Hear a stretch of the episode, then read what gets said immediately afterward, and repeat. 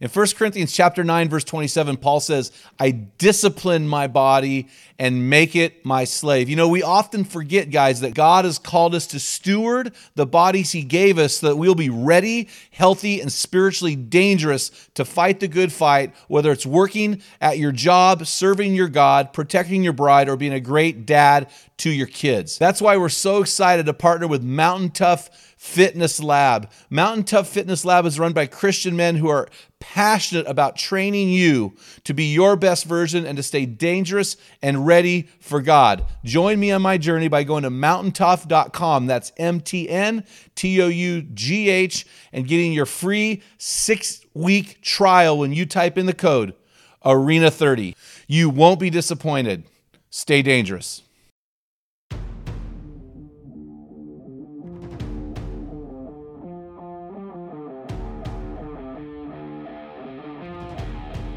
But we have to be in the battle. We must fight. And remember, we're, we're conquerors. So I love that.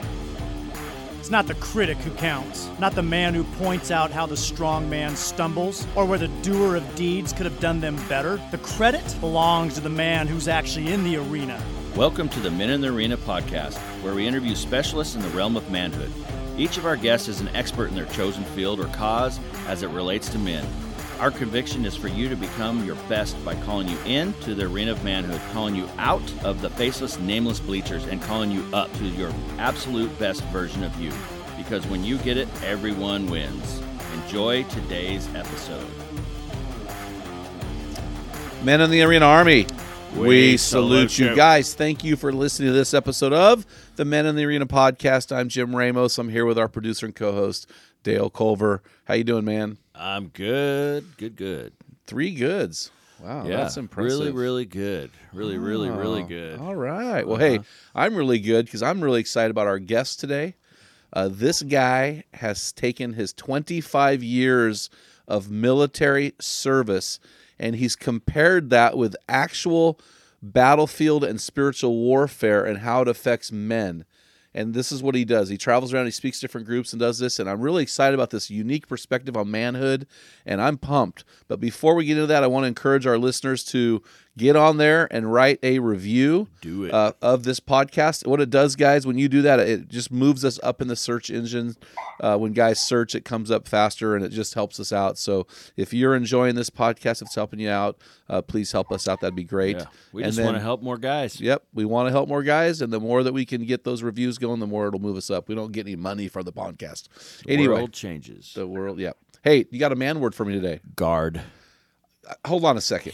You can't just like. I'm just throwing it out there, baby. Okay, well, my word I was going to guess was warfare, so I was wrong. I knew you So- were. So why I why guard? Why well, guard? I guard. We need to be on guard. We need protecting, um, because there is spiritual warfare going on, and so we need to be on guard. And uh, I think we did a podcast a while ago about the code, the color codes. Yes, And Cooper's? Codes of Readiness. Yeah. Yes, yes, You yes. need to be on guard, man. that Be was ready. with BJ Talbot. That was way back in our Yeah, first year. Yeah. way back. Yeah. So you know, just uh, your ears are perked up, your eyes are open, and you're watching for what's coming. Yeah, and I would even say not even a spiritual attack for sure. That's what we're going to focus on. But I would Sure. say even just from doing stupid stuff. Yeah. Because guys do stupid things if they're not on alert. But we're gonna actually we're gonna spend a lot of time camping on this. So ah, you got me on the word, Dale. You threw me off, man. I went with the two syllables, and you you sh- sh- shot me down with one. So hey, I'm excited about our new friend today, Eves Johnson. Hey, Eves is a 54 year old guy, lives with his wife of 22 years, Jennifer, in Dover, Florida. Eves is the president of Christ is My Savior Ministries and the author of two books, numerous articles on self improvement and leadership, and he currently develops training program for team building, growth, and executive coaching.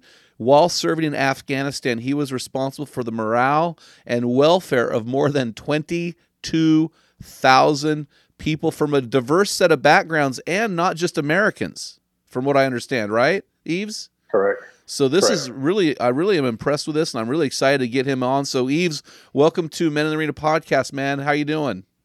I'm doing well. Thanks for having me on. Hey, man, it's an honor to have you here, buddy, and thank you, thank you for your service. Before I get going, Yeah. thank You're you. welcome. Thank you. I know that we throw that around Appreciate sometimes. It, for, for us here, it really means a lot that our guys are out there getting it done and out outside the wire. And so, uh, which uh, that's the book we're going to talk about is your book Outside the Wire. But before we talk about your book Outside the Wire, Eves, we're going to throw you outside the wire for our rapid fire round. Are you ready for this? I'm ready. Okay, man. So what I did is I pulled I call this key phrases from your book round. I kind of made this one up. This is the first one. You had some phrases in your book I really, really, uh, really liked them and was intrigued by them. And I, I want to ask you in this rapid fire round to go with your gut and tell me what these words mean in the context of manhood. Sounds good. Okay. First phrase from your book head on a swivel. Being alert. Oh, you're not. Okay. You, you want to explain it? Oh, okay. Head on a swivel is something one of the other command sergeant majors, I'm a Air Force guy, so I would call it Chief Master Sergeant. I was filling a position for the Army Command Sergeant Majors. And one of the meetings, he noticed or he started saying that we need to always have a head on the swivel and always looking around, be alert. There were people who were trying to do some nasty things to us, and sometimes people are inside the organization. So are we be paying attention to that? as well as make sure our troops, or I mean our personnel, that they were paying attention and alert all the things that's going on. And it kind of harkens back to uh, 1 Corinthians 16, 13, 14. I love. I was a football college football player, and if you didn't keep your head oh, in your yeah. swivel, you were staring at the snar, stars with snot bubbles coming out of your nose. So I really do appreciate that phrase. Hey, next phrase from your book on page 23 thin red line. Well, I, I, stole that from Netanyahu, Prime Minister Netanyahu, probably about talk about that. And he was talking with President Obama and a few other people saying that if Iran get to this particular line here and doing their nuclear capability, it's over. So I said, how can we use that to us as men? How can we look around? How far are you going to let things keep going? Some of us are being passive. Some of us not doing what we should do. So if you wait too long, and get that one thin red line, what can happen, it may be too late for you to uh, do the things you need to to keep your family intact, your church, or even yourself. So there's also a movie out, an old war movie from I think the 80s called Thin Red Line. Is Thin Red Line synonymous with drawing a line in the sand? Yes, it is. Okay, I, I actually did not know that. So oh, no, I, okay. I, I didn't know that, and I actually from your book I was trying to figure out. I thought that's what it meant, and I just want to be so the thin red line. Okay. Yes, I used that in the book, but my last seminar when you you saw me in Florida, I didn't use that term because you. I was trying to make it not too much the military, and not just a line in the sand. But I tell them inside the seminar, instead of line in the sand, what's your line in the concrete? Because sand can wash away, but let's make something permanent. I won't go this far. I need to start pulling backwards. Kind of when you're doing work, you know your uh, expedition date, you actually the date to have something complete, completed could be five months from now, but you keep pushing it, you go to six weeks, six months. But your lines just said, no, I'm gonna move it to the left instead of going to the right. I'm gonna make things less so I can be prepared and well, take care of business. Well, you know what? That's so good, man. I resonate with the thin red line because I think as men, it seems like we don't draw the line in the sand anymore. Like we we we see men today are they don't draw the line in the sand about you know their marriage or their kids or their theology or they just they do you see that as an issue in Florida as as much as up here in Oregon? I saw that same thing in every place I've been for the last several years. Mm. And since I started doing this thing called biblical manhood, I talk about that portion. We're not women. Nothing against women, so this does not say this sexist but we react to things different and we have a mantle we need to have. Heavy is the head that wears the crown. God put us in a position of leadership, so what we must do? We must lead. Well, what does that mean? Sometimes I'm teaching my daughter now, take the hit. And the take the hit is that I can let some things go, but it mean bring you to us and then we can make you into the camp, bring you into the camp and help you become a better Christian. But some of us have abdicated our responsibility and some of us also had acquiesced to society. Society said, "We just how a man should live." No, you cannot tell us how a biblical man should live. We should be telling you, and not just telling you, but also showing you how we should live. So yes, I've seen it. Yeah, I think that we do a really good job in our culture of emasculating biblical manhood, and um, oh, definitely. And we need to. we just, I just dropped uh, our organization. We just dropped our insurance company because their uh, commercials were misandristic, which which is man hater uh, commercials. Yeah. And so we had to drop. We just I just won't tolerate that. And so I, it's kind of my line in the sand, right? My line in the sand. So Good hey, so the next one, next word on page thirty-two. Uh, I, I love this. I know you have something to say about this because I read it in the book. Convergent point. yes, it's interesting. You asked me use that one. Is just a few days ago, they asked me in our men's ministry can you believe that some people didn't follow Jesus and um, Peter was so strong, but then when it came to the issue uh, and they saw the source, they ran. I said, a lot of us do the same thing too. Uh, I can be the best Christian on Sunday and Monday and Wednesday, but when the heat comes, the conversion point, my faith and reality come together in that conversion point, one of two things. Either I'm going to stand or I'm going to run. We just had the Boston Marathon, correct? And remember this a couple years ago, there was a couple type of people. Those who ran into the issue and the problem to save people, and those that ran. Well, the men, you, you go back and look at the videos, it was men running to the problems. They weren't saying, oh, come hold me, 95 year old lady, and carry me out of here. No, they were carrying the people out. The conversion points come right there. Do I really believe what I say and I'm going to live it out?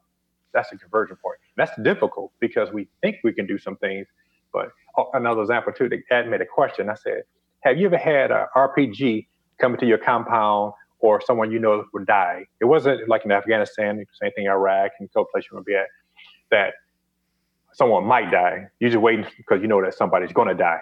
So it's a the urgency is a little different. Now I say, well, I bet many of us in this room right now, if the heat comes or the RPG, uh, rocket, uh, rocket propel, I'm sorry, uh, propel grenade, it comes in, all of a sudden you start getting nervous and scared. So conversion point reality. And I think that convergent point comes to the theme of your book, which is being on guard. If we're always on guard, this is what I got from your book. That then that convergent point will be ready when the faith, exactly. our faith meets reality. I thought it was really interesting what you just said, because I really do believe that not only are men leaders, uh, that you said that, he, that, that heavy is the crown, you know, I think not only are men natural leaders, I think men are natural sacrificers too. That it's it's the men who run into the fray. Yes, you're right about that. I agree 100. percent And so I, I thought, you said something like that one of your um, podcasts. I said I like how you said that. That's awesome. I was going to steal that. Oh, steal it! I stole it from somebody else, brother.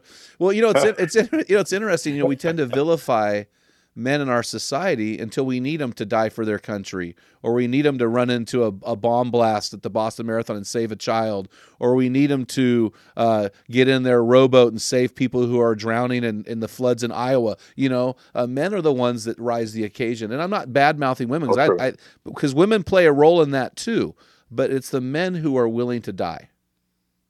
Correct. And if you don't believe it, just look at the Vietnam Memorial 58,300 names eight of those are women.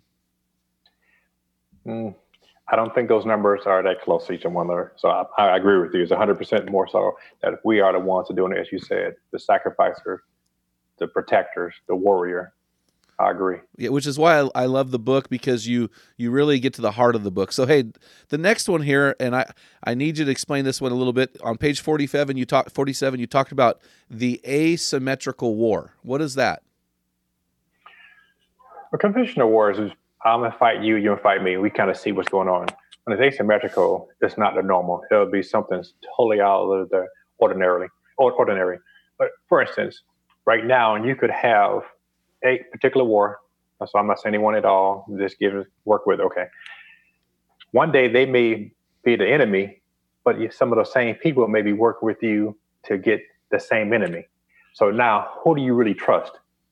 Now, bring that to us right now. There are people who talk Christianese, but really aren't living their Christian life. Look at your Facebook friends. I'm using, for instance, I see many of my friends, or several of my friends, should say, I talk about Christianity and what it can do for you and how it affected my life and to encourage you to come. Some of them say, instead of talking about all the great things we do, what they should be doing as other Christian warriors, they're talk about why Christianity is bad and what has happened and what we should support Islam and others. I have, mm, I can say I had um, spirited conversation with them.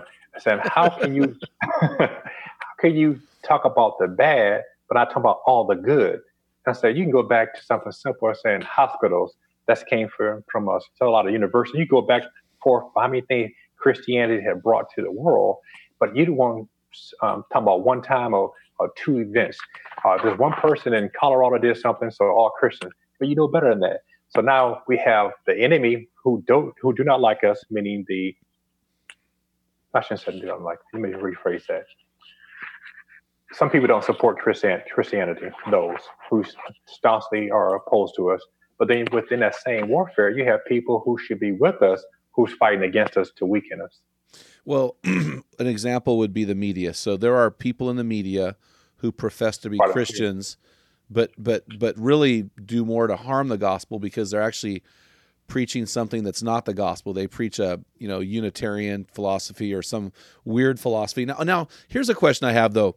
When you when I hear asymmetrical warfare and I try to translate that to spiritual warfare, I also think of that this war that is being waged in the heavenly realms is a guerrilla type of warfare that there's mm-hmm. there's anything that Satan will do anything to get to the heart of a man, even if it's unconventional. Was that kind of part of the book as well? Yes, uh, and we talk about that in the workshops a little bit, saying okay. that how we had to, to, go back to the beginning about being on guard, and we talk about several quite, quite a few different things. And but what I'll do first, I'll ask who's in the audience because I want to get something that really affects all of them, and some of the men, which I have been a little surprised that they didn't know there's really a spiritual warfare. They really thought and looked at, no, I'm gonna get this, and if I do this, I come to church on Sunday, everything's good to go. No, no, no. This thing's happening that you don't even see. So you have to be on guard. And part of being on guard in that warfare is to what? Also praying over your family, praying with your family, and just being alert. What's happening? What's different in my home now than was last week? Uh, things are changing a little bit. So that's how you're looking at the spiritual aspect of it and how you got to fight in that warfare. Yes. I appreciate that. At the end of each chapter, you have something called a battle plan. Can you explain that? If the individual, like most men, we like to be to execute something. The battle plan, instead of saying a summary or to do things or anything like that, I say, well, how do you get back to this battle? When we're talking about spiritual warfare, so I use that for them as something to uh, what's in it for me as well as what I'm going to do also. And then they can go back and look at the end. This is what I have been doing in my uh, walk with Christ and become a better man. And then he said, oh, this actually is working and how I can become better. But also keep it in the forefront. This is a battle. In fact, if you're there, first thing I talk about is say, men, we're in the battle. And then I'll start talking about what we're going to talk about because I want them to be focused that this is a battle. It may not see it, but that's why it's a little more harder because you don't see it. You just feel a little comfortable. Yeah, it is a battle. And I, I wish our guys understand that. We're going to get to a statistic that's not in your book that I want to address. Okay. I think you'll find really, really interesting. But hey, before we do that, man, why don't you tell us about yourself? Uh, let our readers get to know you a little bit more. Any things that anything you want to know about your, you want to tell us about your life, your hobbies, your your family, whatever you want to tell us. Well, I appreciate that. Uh, again, Eves Nigel Johnson. Uh, was a military for 25 years now. I have a nonprofit called Christ My Savior's Ministries. I also have a little small consulting firm, Cornerstone Leadership Development. Notice a Cornerstone, got to have a Christian portion oh, of yeah. yeah, exactly. So I talk about uh, mental resiliency, spiritual resiliency, teamwork, different things, how to make us better as men and also as companies and individuals. I'm married to uh, my sweetheart, Jennifer we have the opportunity to spend a lot of time together because she retired out the Air Force also. Uh, we have uh, the opportunity to be with our grandkids quite often, so that has been a pleasure. I love to travel. I love golf. I'm not that great at it. Uh, some days I'm looking pretty well. I may be Tiger Woods. Other day I may be Panther in the Woods. So never, never, you know. it's a good day to be Tiger Woods right now, man. Uh, exactly, exactly. Uh, I just love speaking and teaching about Christianity. I've been in the ministry since uh, September 99. I had not planned on being in anything in the ministry. I like being a pew potato because kind of neat to sit there and do nothing. But I kept being compelled to come forward, but that was a struggle. But then it, it, it fit.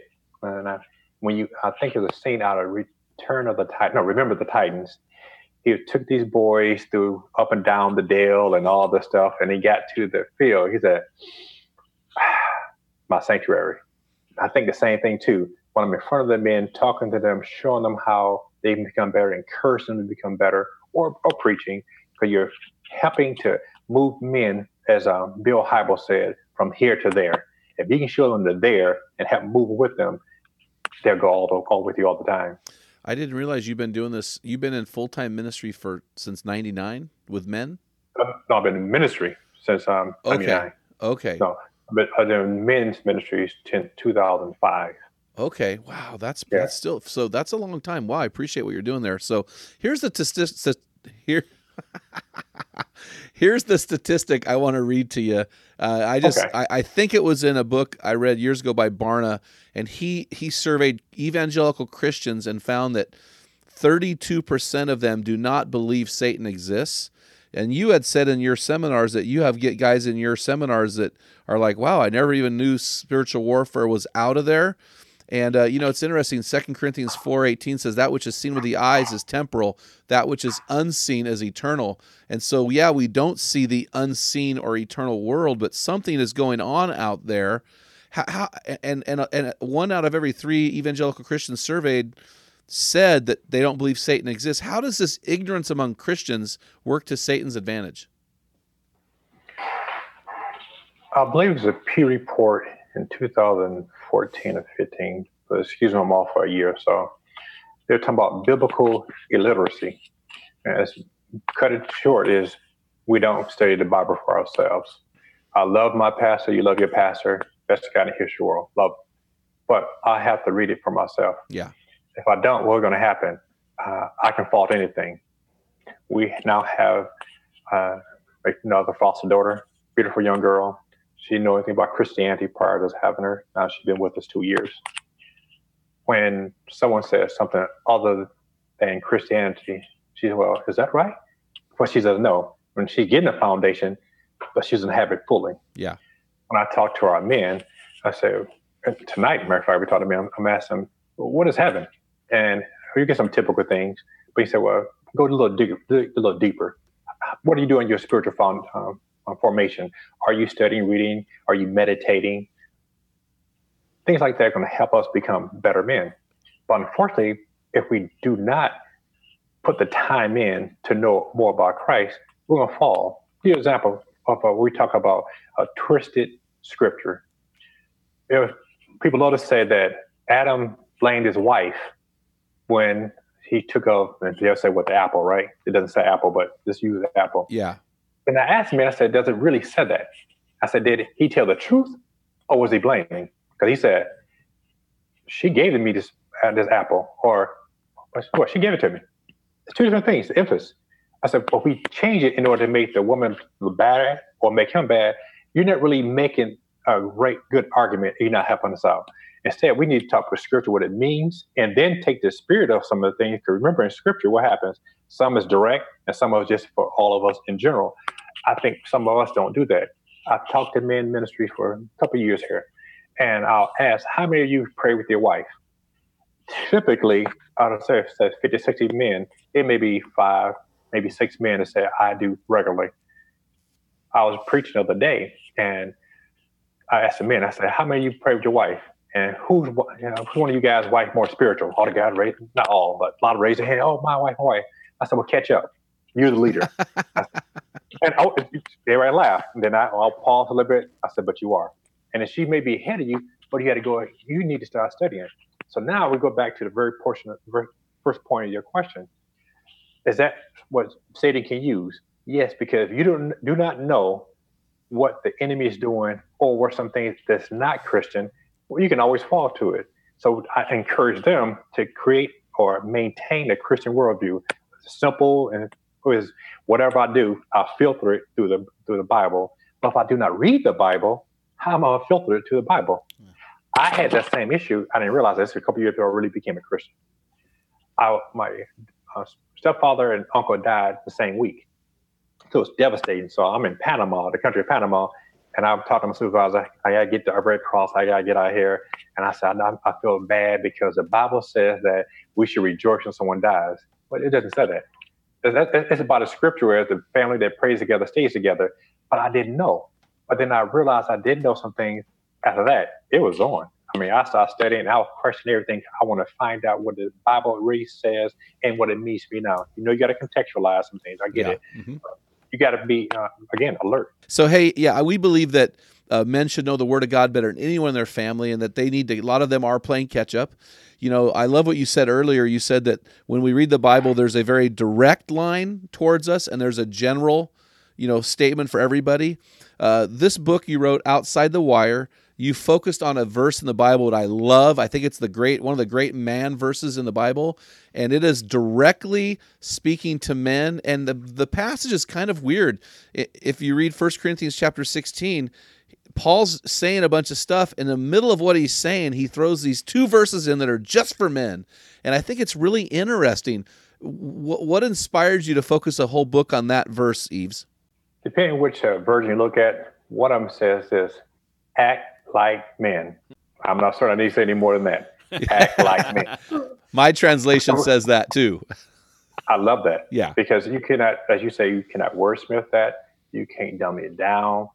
He's telling you up front, men, we must be in the forefront. Yes, we understand we all don't have to be the tip of the spear. We can be the handle, but we have to be in the battle. We must fight. And remember, we're, we're conquerors. So I love that. And but he also tied in the issue of love. And with the love, it's not just for us, but also for our fellow brothers and sisters also. So I love that. But also be alert. I just think that's great. Stand firm in the faith, not going to the left, going to the right, not acquiesce to what they say in society for new conviction or wisdom or whatever, just fly by night new thing. No, act like men.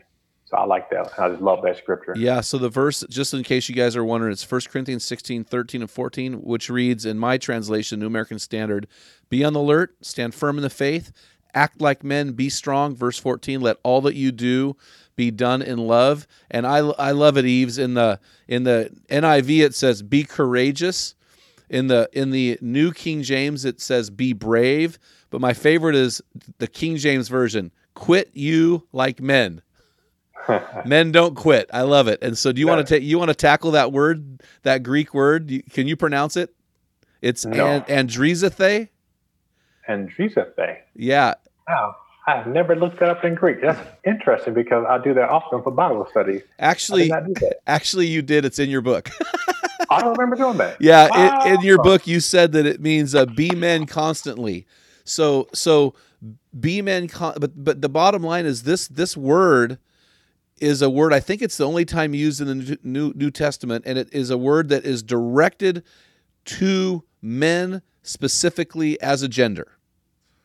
And so I loved your translation where you said it's, uh, it means be men constantly. I love that. So walk us through the, the verse. Why did you select that verse, uh, or what did you want to get men to get out of this passage so that you wrote a book? I want to be battle ready. And I go back to what we said earlier that we're in a spiritual warfare. And if in the warfare, how can I make this akin to actual warfare? I had opportunity to go speak at Iron Sharpened Iron in Phoenix. And they said, What are you going to talk about? They said, well, Can you talk about spiritual warfare? I said, oh, Well, yes, I can. And so let's, let's do this. So then I started thinking about what I, we did in Afghanistan that was outside the wire. Outside the wires mean outside of the camp. You, you're a little more exposed. You don't have all the things around you. So when our men, we're not around the church or we're not around other men or people supporting us, what's some of the danger you can have? And I was do- we doing Bible studies. Uh, First Corinthians uh, 16 was one of the things we had to be talking about. I was in Virginia at the time, and I said I like how this really broke down a few things we need to do as men. I mean, he didn't do a dissertation anything like that. He said there's a, a couple lines what we need to do. So I said I think that's something I can form to make for the book. So I started working the issues, start putting things in proper perspectives that does this really make sense, and then I try to apply something that had happened before. Yeah, and and and you did some good app. I really appreciate your application from your experiences overseas, and then some other stuff. So if we break this down, can we break this verse down in the moving components like you did in your book? Sure. So you you start off and you have a chapter called you know on be on the alert. Mhm. So can you walk us through the tomb of the unknown soldier and how that relates to being on the alert constantly? When you're stationed, well, stationed or living in D.C., many of us would go down to the tomb of the unknown soldier. What was interesting for me, no matter what happened, no matter what weather was going on, it could be 95 degrees or it could be 4 degrees. And I think it was maybe 2010, 2011, I forget what year, we had this big, huge um, snowstorm coming through. A lot of the people in the military, except for the people who were, um, yeah, certain personnel that had to be there, but then everyone else, they didn't want to have a skeleton crew. Uh, different stores were closed, schools were closed. But in the military, those guys who volunteered for unknown soldier, they stayed there no matter what. Despite the danger to themselves, they stayed there and alert and showing that uh, we not uh, lose, uh, would not leave our, our, our brother in arm, although his brother was dead at the time, but just the, the spirit of it. I thought that was something good to use. And how can I make that relate to all of us? No matter what goes on, all the things that start coming towards us, we still have to stay there on guard no matter what, and particularly with our families. Because if we don't do it, devil like, well, thank you so very much. Now I have some more people I can have. So you have to be the one on guard during those difficult times. everybody can stay together when everything's nice and easy. But when the again, Mike Tyson around the corner and pop you in the head, because what happens? A lot of people want to run. So what does that look like in everyday life for a man to be on the alert? As I mentioned earlier, am I paying attention or am I putting that time in with them to help them become better? How do I put that time in? Am I devoting um, time for myself spiritually so that I can be attuned to what God will have me to say and do or not do. And I'm gonna give you an example right now. This happened literally three hours ago. Three hours ago. Wow. We this uh, we moved to our neighborhood, and the guy was cutting grass. I don't know him. He don't know us.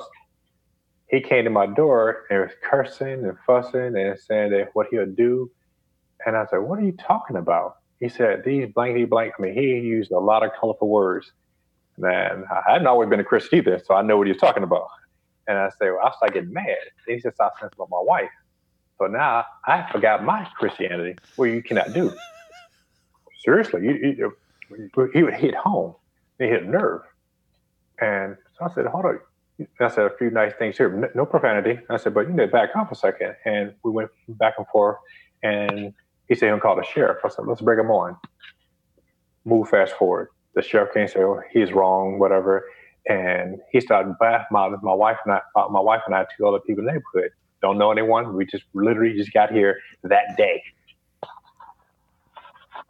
So I had to start praying for this guy because every time I saw him, I, what's that Greek word? Oh yeah, punch him in the throat. that could be, I'm being funny. But you can't do that. And I, I, had a little fun with it, but I did get mad at. It. I said, "Well, I can't do that kind of thing." And I was like, "But I was mad because this guy he's threatening my family. What do you think you are?" But then I said, "Hold up, what's really happening here?" I had to pray. Then my wife saw him today and said, "I want to apologize, although he was wrong, and even what he said happened. Then what would transpire is something totally different because he came to our doorbell and started cursing." And I said, "Well, how's this going on spiritually? We've been teaching our grand uh, new daughter but how we have to have forgiveness. We have we've been talking about grace and also about love. But if you can't, if you don't extend that only to people that's nice to you, or you're not doing it in the spirit of what Christ wants to have. So I said it happened three uh, three hours ago. It came to fruition. Now, can we forgive someone who clearly did something wrong? If we're not attuned spiritually, what we should be doing, those opportunities will keep passing by. So how do you do that? We're talking to our grand, our daughter when she comes home remember we told you this has happened and this is how you work this issue and move on. So real like example about being alert and paying attention. All right, hey, we're going to take a short break and hear from our sponsors. We're going to come right back. The Men in the Arena is a nonprofit organization with a mission to help men become their best version and change their world. The war to change your world is epic. Every battle counts, and every man in the arena matters.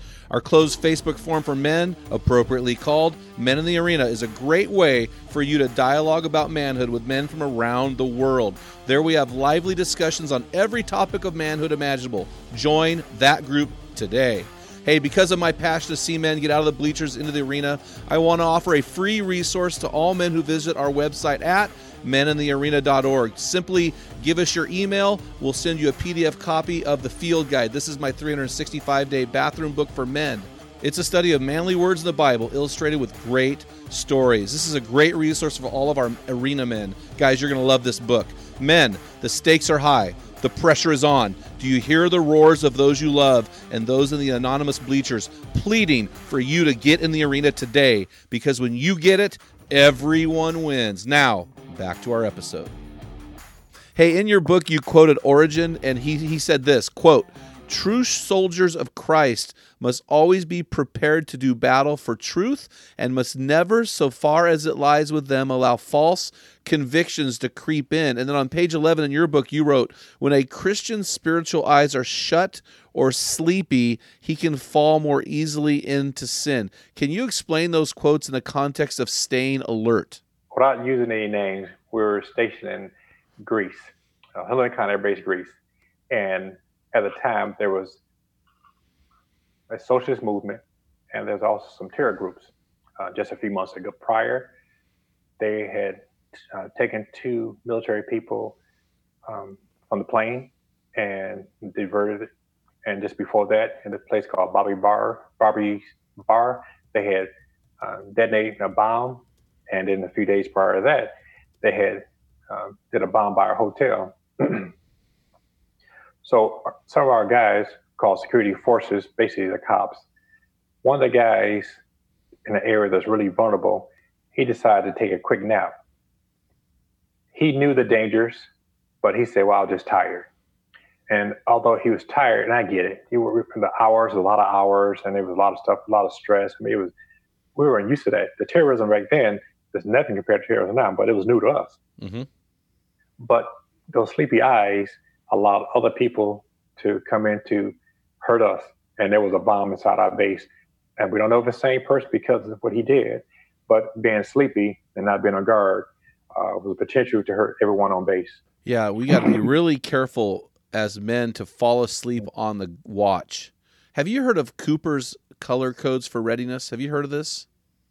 No. He was a Cooper was a, a Marine, and he uh, coined this phrase, this Cooper's tactical readiness conditions. White being in your phone texting, you really are oblivious to what's going around you. Yellow, you're calm, but you're alert to your surroundings. Orange is uh, you're at a heightened awareness because something has just happened, and and you can tell it's not normal or right and something's getting ready to go down and then red is when it goes down and you move forward and so uh, what i hear you saying is that men should live their lives in the yellow always alert and ready yet calm and, and just waiting for that opportunity to then they're going to have to respond or react. Yes. So no i really i appreciate that. I just think that uh, it's so easy when we're living in a stress bubble of life to to take a nap on our family or take a nap on our marriage or fall asleep when we're on the watch when our kids are uh, doing their life and, and not engaging with them. And I think it's so important for men to realize that this this bubble really we need to have those guys outside the wire alert and inside the wire alert at all times. Because this guy that fell asleep the guy that fell asleep that you in your story he was inside the wire wasn't he? Yes he was. He was supposed to be the protector. Yeah. So that's that's so i think a lot of times guys go wait i'm outside the wire working doing my thing and we're saying hey buddy when you come home you need to be alert. Don't just do it out there do it here Yes, because uh, it's not really a scripture, but you hear a lot of people tell us the ministry, your first ministry is home with your family. Yeah, yeah. Uh, sometimes I go back earlier. I told my daughter said about take the hit. Sometimes you just got to take absorb some blows in order to bring someone closer to you, so you can uh, help them out. But if I'm so concentrated on ministry that I forget my marriage, well, I'm losing. I can be the most successful person in the world. And I was actually saying this uh, September. I was speaking at a naval uh, at a navy base, and I said I can be the most successful guy, have a billion dollars, and my name's in life. But if my wife doesn't think I'm successful because I'm so far gone, uh, I'm a loser. I'm not a winner. I'm a loser because the most important thing I'm not taking care of. So I agree with you 100%. Yeah, that's true. So, well, let's move on to your book. Uh, you move into the next section of this passage, which is Stand Firm in the Faith. And you wrote this on page 32. You said, How you stand will become evident once your faith meets your life. Again, you were talking about in the context of this convergent point. So, Yes. so what does it look like for a man who is standing firm in the faith? And this also goes. uh, This also probably relates to your thin red line, right? So he's standing does. firm. In this case, he's standing firm in the faith. What does that guy look like to you? I think you look like you and Dale. Really, you're being that man in faith, not just talking about something, but you're actually doing it. But not just doing it. Your actions encourage other men uh, and women too. Don't be wrong. I know talking about men, but other Yeah. women Yeah. because uh, this is what I believe, and no matter what, I'm standing firm in this, and I'm moving forward to that higher goal, that calling of a Christ. I think it also shows not just that I pray, but also I can be benevolent. I show love and compassion. I give grace when I may not have to, but what's the uh, the godly thing to do? I can talk to that LGBT person and not just say, "Why you're going to hell?" but say, "Why not join me in heaven?" I can show them love. The phrase that some people say, "I'll love you." Uh, uh, well, I guess I should say that way, but I think it's the action more than anything else. And faith, yes, a lot of us say we have faith, but the hard part, as you mentioned earlier, when the on the point of conversion, cannot do that? But as you're doing, and Dale's doing, and thousands of other men in the in men's ministry and fathers and, and husbands, we're leading our family the correct way, and we're taking that time to invest in them. We said instead of going to Easter egg hunt, darling, this is what an Easter egg hunt really means. It's nothing with Christianity. It means this right here. And the heart choice, but the faith is I won't compromise my faith and just to be along with everyone else. So that's the difference. But you need to be a different maker. You can't just be like everyone else. So the faith, we, you're talking about how it looks, is like how we should all be looking in every aspect we have, going back to that worldview too, that we should be looking different than everyone else. We look the same, but we should look different. And people should know different about us when we're standing firm. Case in point, just say when something going wrong in your job, who do they go to? I, I don't believe in Christ. I don't hear any of that nonsense. Mm-hmm. But I have an issue with my wife. She's hurt, or she's sick, or whatever's going on, or we have marital problem. They still seek you out because they understand that you are a man of faith. The ones who say they're men of faith, but you, they kind of blend in with everyone else, they're not running to those people. They're going to run to you. Yeah, I'm really processing what you're saying. It's resonate with me. I, I uh, to stand firm in the faith is to be a man of action when it comes to his faith. It needs to be a man from your book that implements some kind of spiritual battle plan. And it seems to me that and tell me what you think about this to draw a line in the sand to have that thin red line and say this is me i'm drawing i'm a, taking my stand of faith here that needs to be compounded over time as well. How does a guy do that? I see, you know, you and I, Eves, have seen a lot of men over time that kind of falter. How does a man stand firm in the faith over time? Because the Bible says, "Be careful that you stand firm in the faith, lest you fall." And it's almost a warning for guys who are like, "Hey, man, I'm solid right here, baby. I'm standing," and the Bible's almost warning them. How does that guy ensure himself that he will stand firm uh, for a lifetime and not falter? I don't think that's a really easy answer. And so I'll just open up my shirt and you'll see my, my heart. I can say I would never look at another woman because Jennifer's the only person I want to have. As soon as I said that, I'm see 10, 15 women. Matter of fact, I better, better, got a better example. A better example. Um, Dave, Dave Brown, he's the leader of uh, Washington Area Coalition of Men's Ministry. They asked me to come speak there at the Iron Sharpen Iron meeting, talk about faith in the workplace. And I said, this is great. So he asked me to go to this mall that um, it was not too far from me, but uh, a good distance. I don't know anything about it. And I'm talking about being faithful to your wife and being faithful to God. That's the context. I walked and I just had a beautiful lunch with my wife. Maybe one of the best days. I didn't even want to leave because it was so wonderful. But then I went to the mall. Every beautiful woman that you can think of or what you like. I had to stop in the mall after the fifth woman. I said, God, what's going on? I, don't get it. What's going on? Because now I want to turn and look. But if I turn and look, then you, I gave the devil a foothold. I said, what's going on? then it hit me. You're going to be talking about uh, faithfulness and not uh, doing anything wrong. But if I didn't keep a connection with Christ, I think it's easier for me to fall. But if I had another brother, which I have some brothers there, who I can talk to, who would lock on with me, say, "Well, I say I'm getting a little, little weak. I'm not doing anything, but if I do, or then I'm not saying accountability partner. It's a good phrase, but really, I someone to walk with me. If I didn't have those things, I think I could easily fall, and nothing was going wrong. Our marriage was doing, I mean, was rolling. It was the best it could be at that particular moment. There was nothing wrong, but I may miss something. So I think faith, walking that faith in the action you're talking, we're talking about now, is that I got to be, kind of recognize that what hurts me at the first level now, two weeks to a year down the line, may not be the same thing, but something else come. But I got to be understand. I must understand that I can always fall, so I got to be ready and always be on my knees, always praying, and also to talk to other people who can keep me accountable and strengthen me in the walk when we're going through together. What I what I hear you saying, Eves, is is that you need guardrails or you need to add sandbags or what's this wire called in the military? What's this wire called? There's a name. You had it in your book. It's razor wire. wire. It's razor wire. What's it called? You want a Constantine wire? Yeah, I call it razor wire, but it's got that. That's what it's called, the actual name. Yeah. Huh. And so we need to not only build our walls high, but we need to put the wire up there and build guardrails. So when those times come, that's part of standing firm, standing firm in the faith, right? Is knowing that stuff is going to come our way, and we need to guard against that, right? Yeah, you hit it the head on the nail because it doesn't stop.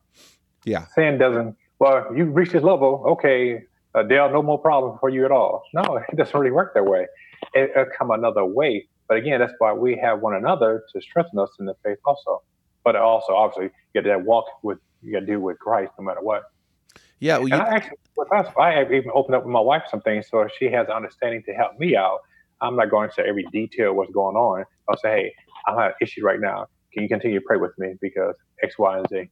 Well, I was going to go into the Navy and also talk to the Air Force base at the Air Force base too.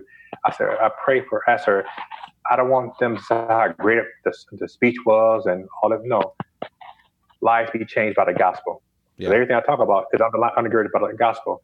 So I'm having someone go along with me, even when I'm going out talking about something else. And when you're a lot of men sometimes may be a little weaker when they're not with their spouse and they uh, go away overnight to another city, may do things they shouldn't do. But I'm praying for you to be praying for me also.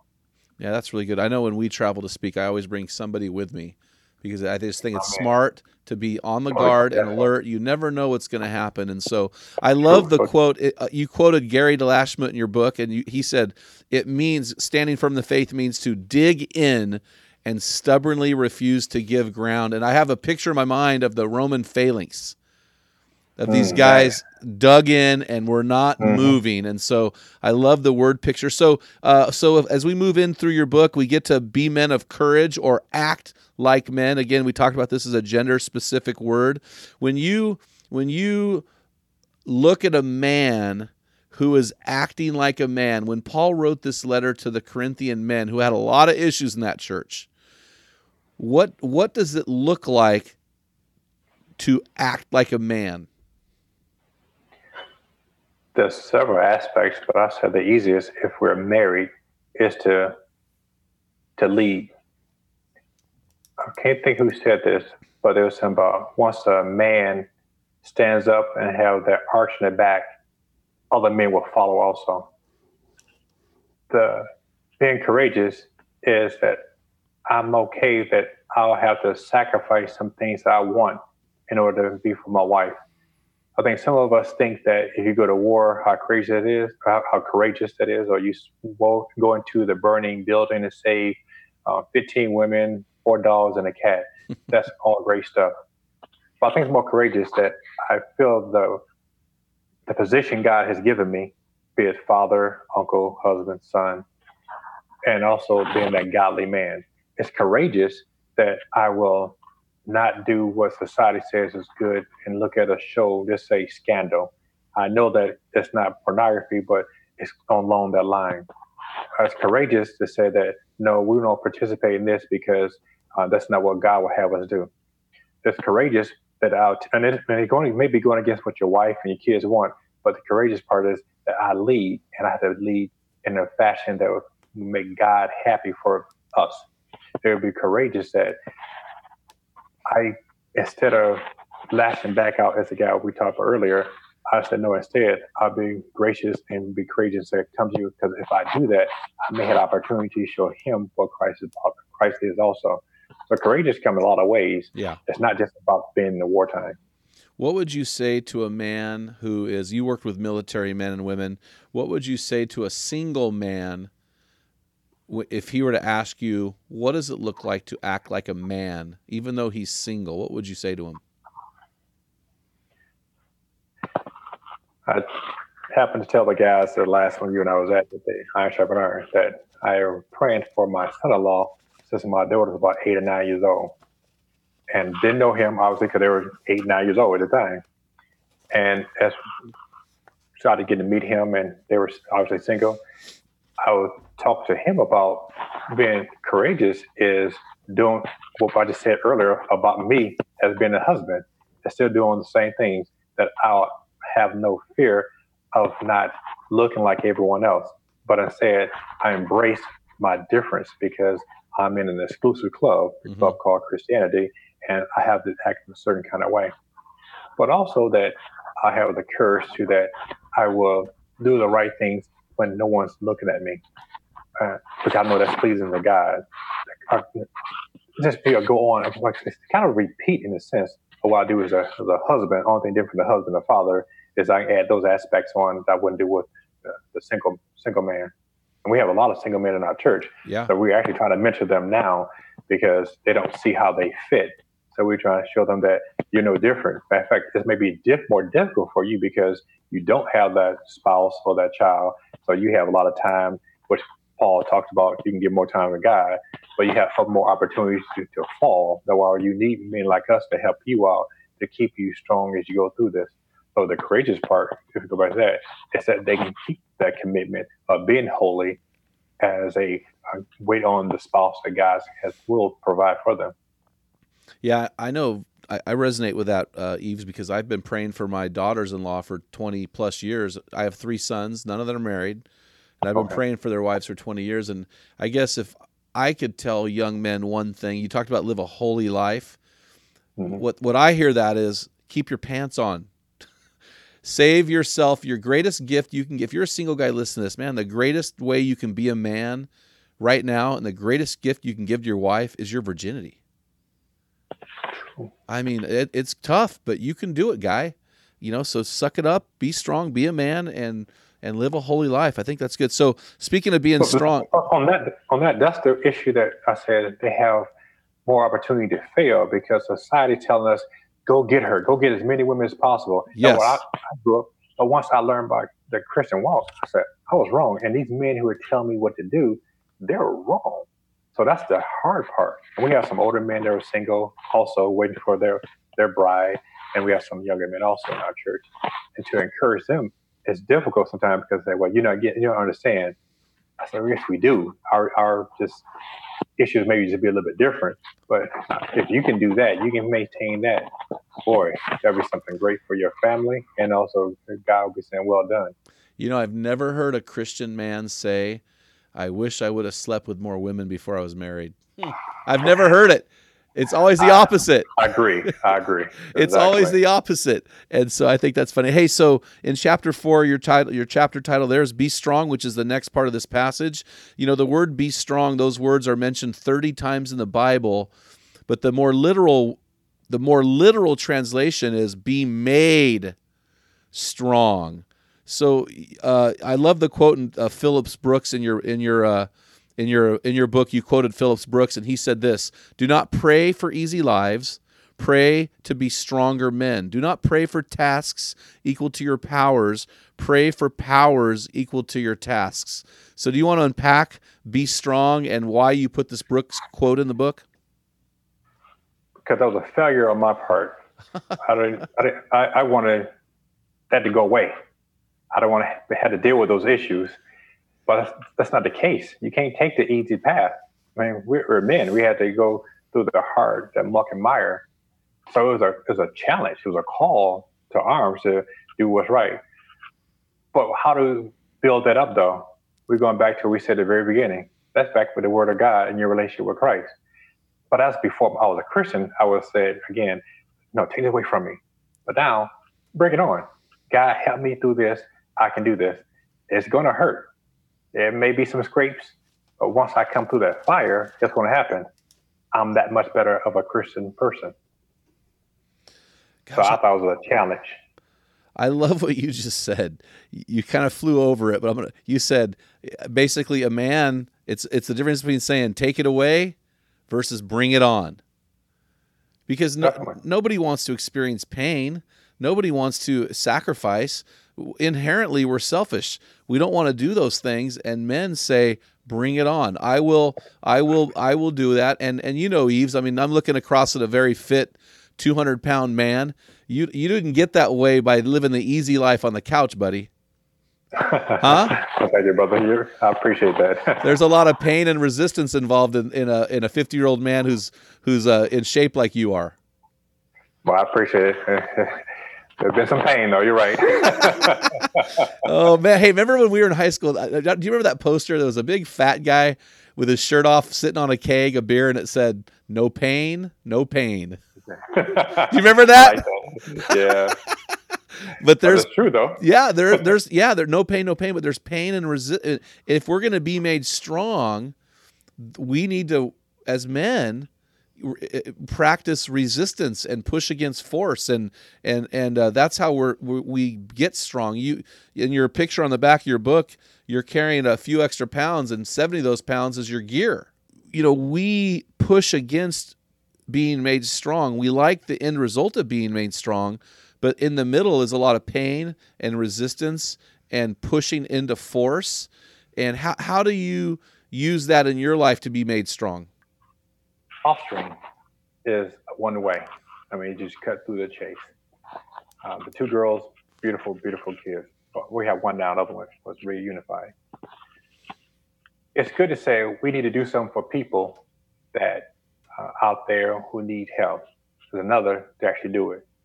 And then to try to pour into the person to show them love, name everything Christianity because they know nothing about Christianity. So uh, I can say whatever, every aspect of it but then the growing pain with that too, because you're talking about someone who don't know um, what it means to not go to Halloween because we always did trick or treating. Don't know what love means, the different aspects of it. So as you're pushing or as you're talking in aspects of weights and working out, you don't become stronger until you actually start doing those things and see how it works. The issue of grace. I've been challenged a lot with grace and love because you're talking to someone who don't know anything about that at all. To bring it to your family, someone who don't know anything about that, and then you change up. But it tells us in the Bible about taking care of the orphans and what not orphan, but using that context right yeah. there. But is that practicing of your faith? I don't know if you play baseball, football. I know you play football. You know that as much as you practice, you hate it. It's the most horrible thing. It's a waste of time. But that muscle memory but comes back. So I said, executing the lifestyle you profess is what help us become that stronger person. Yeah, what you just said segued beautifully into the final final point and chapter five in your book, which is do everything in love. So I think it's why do you think Paul did that? Why do you think he would take verse thirteen and address that specifically to men, and then follow up with that real short verse let all that you do be done in love. What what are, what are your thoughts on that, Eves? Well, this is the underpinning of our religion is love, and love doesn't mean give you all what you need. It give you what you what you want is what you need. So we talk about God is love. We also talk about the fact about Jesus. Well, he tells about the spiritual warfare, but we also know that if we do not help bring that brother or sister along, you have two choices go to heaven or you can be a crispy critter. Well, we want everyone to do what? to go to heaven, correct? Yeah. so yeah. I think he tells us no matter what we do, we must love our brothers no matter what, even if they're in the wrong or at a fault, but we can still show them the right way. and that way be towards Christ. Man, I appreciate that so much, man. Hey, hey, Eves, we're at the end of our time, man. It flew fast. Uh, how can our men in the arena pick up a copy of your book? Could you, uh, you have a website they can go to? You can go to Christ and My Savior's Ministry.org, or you can go to Amazon uh, and be on Eves Johnson on Amazon. And also have it, well, that's two biggest places. There's little place places, some bookstores, but that's the best places. Okay, so Christ is My Savior Ministries.